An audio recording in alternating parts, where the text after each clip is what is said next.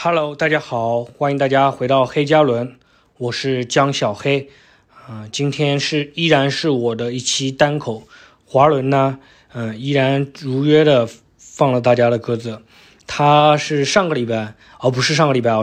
拜跟我说要聊一期骑自行车的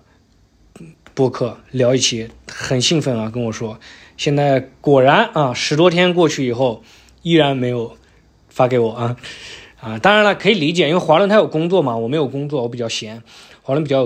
有工作，而且那个我们播客也没什么流量嘛，对不对？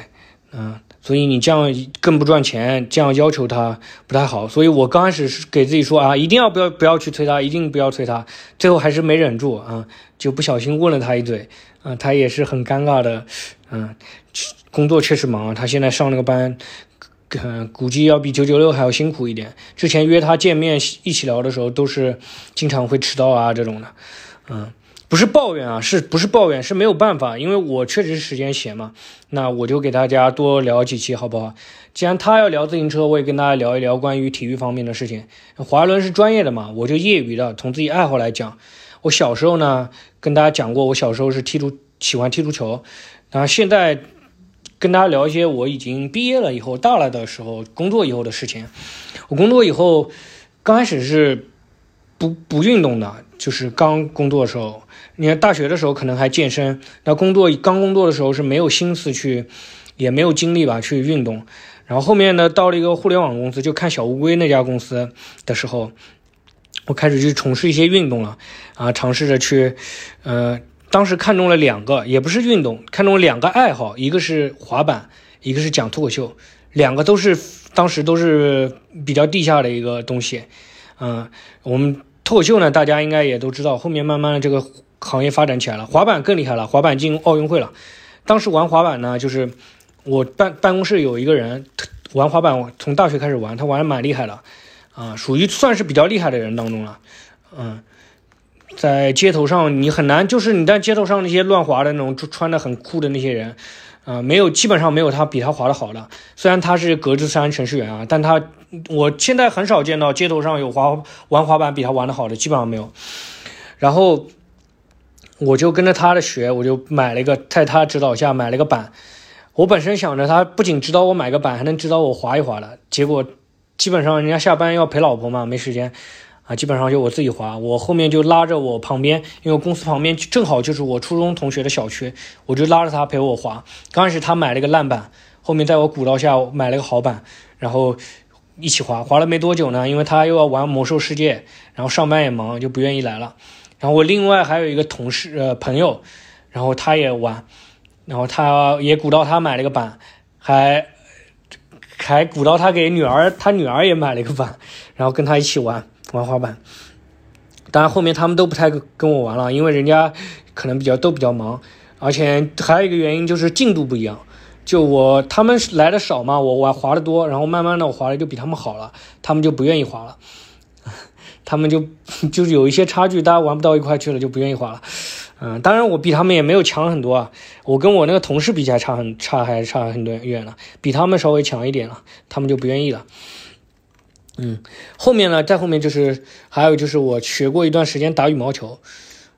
就我先不讲打羽毛球，先讲前面的那个啊，太随意了。就玩滑板，你看我当时我看玩滑板和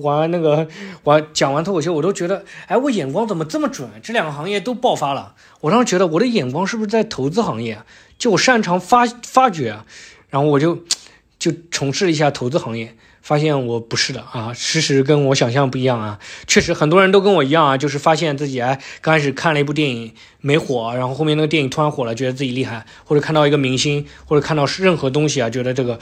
刚开始没火，然后自己觉得自己火了啊，后面这个东西火了，然后觉得自己厉害，或者你可以当一个炫耀的资本啊，不是的，只有你在这个东西没火的时候，你吃到红利，你才有资格炫耀，否则的话只是运气好，或者你碰巧遇到了。对吧？我炒股，我投资也不是投资，算不上投资，我就炒股炒基金，结局大家也是很知道了，买了抄底了中概互联啊，到现在还差8000块钱才能回本，对吧？所以还是很惨淡，但是这个运动本身是让人觉得很舒服的。然后之后呢，就是滑板，它是自己一个人玩的，然后也是很累的运动，然后有速度，很享受。那时候只要开始滑的时候都是很开心的。但是慢慢的，就滑板它有一个瓶颈期，就是你刚学会臀跳以后，你想要在跑动当中再臀跳啊，想要再做一些动作，每一个翻越的时候，想要做一个跨越的时候，难度会特别大，消耗时间比较长，所以就很难就坚持下来。然后之后的话，我从事的运动就是去报了一个羽毛球班。为什么会报那个羽毛球班呢？就有点羞耻了，讲这个事情有点难以启齿。就当时网恋了怎么会网恋的呢？因为在做产品经理嘛，那软件公司就研究那些产品，我就上了一个软件叫一冠，我就下下来，就刚下下来就联系到一个女生，她是一个美院的，反正是8大美院之中的一个美院，然后呢是羽毛球队的，然后长得也挺漂亮的，然后我就跟他联系上了嘛，然后两个人，他刚开始对我也很热情，然后我就还给我买东西，然后我当时就心动了，我就想要跟他一起打游戏，打那个守望先锋然后那个守望先锋当时也要买了98块钱，现在好像38了吧不推荐大家买，因为没什么人玩了。当时就是为了跟他玩游戏，买了这个游戏花了98，结果玩了一次呢之后就掰了，就没再玩过。羽毛球呢也是为了想着以后跟他一起打羽毛球，当然他是校队的，从小练很厉害，我比不上他，但是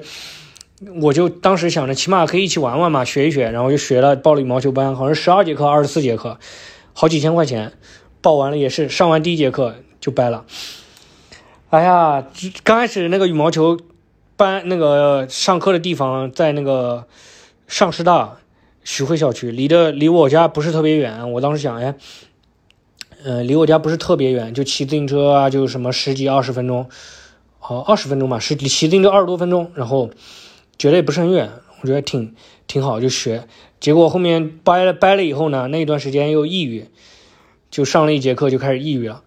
当然抑郁不是因为那个网恋失败了，是有很多原因工作上的那种情感上各方面，家庭各种，就年轻要24岁那一段时间，好像本命年嘛，就容易18年的时候24岁，就本命年很容易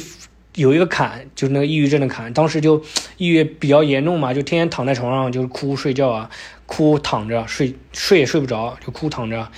流眼泪那种难受，就不哭也是难受这种。就起不来，那时候每次那个羽毛球课老师就在那个场地等我，然后每次他到场地呢给我发消息的时候，我还在家躺着，就是在急忙忙起床赶过去，有的时候直接就跟他说取消了，我不上这节课，这种也蛮尴尬的。然后那时候他又要等我，又要陪我上课，那个上完课还得开导我，陪我走走聊聊天这种的，也挺感谢他的。后来还叫他来看我演出挺感谢他的那一段。虽然他赚我钱赚我一点钱收有学费，但是我觉得他还是很负责了。但就是讲这两个爱好吧，这个有两个事情，他不见得是非要是爱好，不一定非要是体育运动嘛，反正是有这么一个事情让你去做。因为我们比如说上班或者说你想到一些感情上的事情都是很片段的事情，但是你做这种爱好，比如说做羽毛球或者做什么事情，它都是一个完整的工作。比如说我们在工作岗位，我们都是一个片段，像是一个螺丝钉一样，我不用从头到尾的都去从事这个事情。但是比如说就是养花，我得从花苗买花盆、选土、栽种、浇水、培育，它有什么病一点点的去陪伴去呵护这个事情。哪怕像养狗遛狗这种，你得一点点的陪伴，有一个完整的过程，它更自然更本真一点。但我们现在在工作岗位上，你做的很多的时候都是一个 part 一个部分，就没有一个真的像螺丝钉，你感觉不到太多的意义。反而在这种爱好当中，就是能感受到自己的意义，就像那个能够把自己从那些一些繁琐的不开心的事情当中排解出来、抽离出来，你能关注到这个新的过程当中，对吧？甚至不说是一个爱好，甚至是说是一个嗜好，对吧？就像白居易说，有一首诗里面讲，有一个诗句叫“别有心中别有欢喜事”，对吧？就有一个爱好，有一个嗜好，哪怕不是运动这种，甚至说是打牌、打麻将、跟人吃饭、凑酒局这种，都可以让你排解出来。哪怕吃东西、做饭，不论什么事情，只要有一个事情能够让你在自己的愿意抽出一个固定的抽出时间去专注的去做这个事情，那这时候就那种专注感让自己能够脱离这些事情，对吧？就像打坐这种的，无非就是让你脱离出这些原先的烦扰当中嘛。我觉得还是很好的，对于我来说也是帮助很大的。甚至说有些人，你如果爱好做得好了，可能未来可能当做一个斜杠青年嘛，当做一个兼职来做。我身边有朋友也是学画画，然后后面开始做插画、做绘本、学音乐，然后开始当音乐老师或者怎么样都有可能。反正对自己人生当中更有一种可能性嘛，因为你如果全身心的就是被生活的上的琐事啊、感情上的琐事啊限住的时候，是没有办法没有办法解决的。你因为很多事情就是你理想中的生活、理想中的伴侣关系这种肯定是得不到了，最后只能在这种纠结挣扎当中去来回拧巴，没意思。还不如就是做一些自己喜欢的事情，对吧？就甚至你就像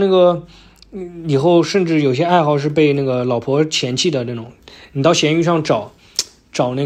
卖二手鱼竿，全都是说老婆不让钓了，对吧？就这种爱好它有一个好处，就是在爱好上交的朋友，你不用考虑就是说这个人性格怎么样，会不会怎么样，有那种社交的负担，不用，因为你不需要跟他很深沉的交流，你就是很浅的，比如说踢球的球友啊，打羽毛球的球友啊，甚至现在很多年轻人玩飞盘、玩柔术、玩攀岩，你认识那些朋友都是很点头之交，很热情的点头之交，萍水相逢那种感觉还是挺不错的，对吧？就是钓鱼，你在对岸看到的钓友，那种相互之间角力那种较量，这种感觉很美好啊！金风玉露一相逢的，我想起来，就我以前家旁边小饭店有一对夫妻俩，上海本地的一个夫妻俩，40多岁吧，40-50岁，应该50岁了，也可能是下岗工人啊什么的，就天天晚上都是在小饭店门口就支一个桌子，然后小饭店炒几个菜，然后叫自己朋友来吃饭，就每天都能凑齐人来，然后天天，我感觉这就是他们的一个爱好，就是找人来吃饭局这种，这也挺不容易的，不是所有人都能找到人来这个饭局的，对不对？就像向往的生活深夜食堂里，你不是所有的时候你都能凑齐叫来人的，很多时候你开店还没生意呢，他这样子能不停的凑到人，虽然请客但能凑到人，然后每天能有人跟他聊天，在饭桌上陪他打发时间啊，或者聊得很快乐，这种局让他是很快乐的事情，我是很羡慕的。我当时看到他们有一种就是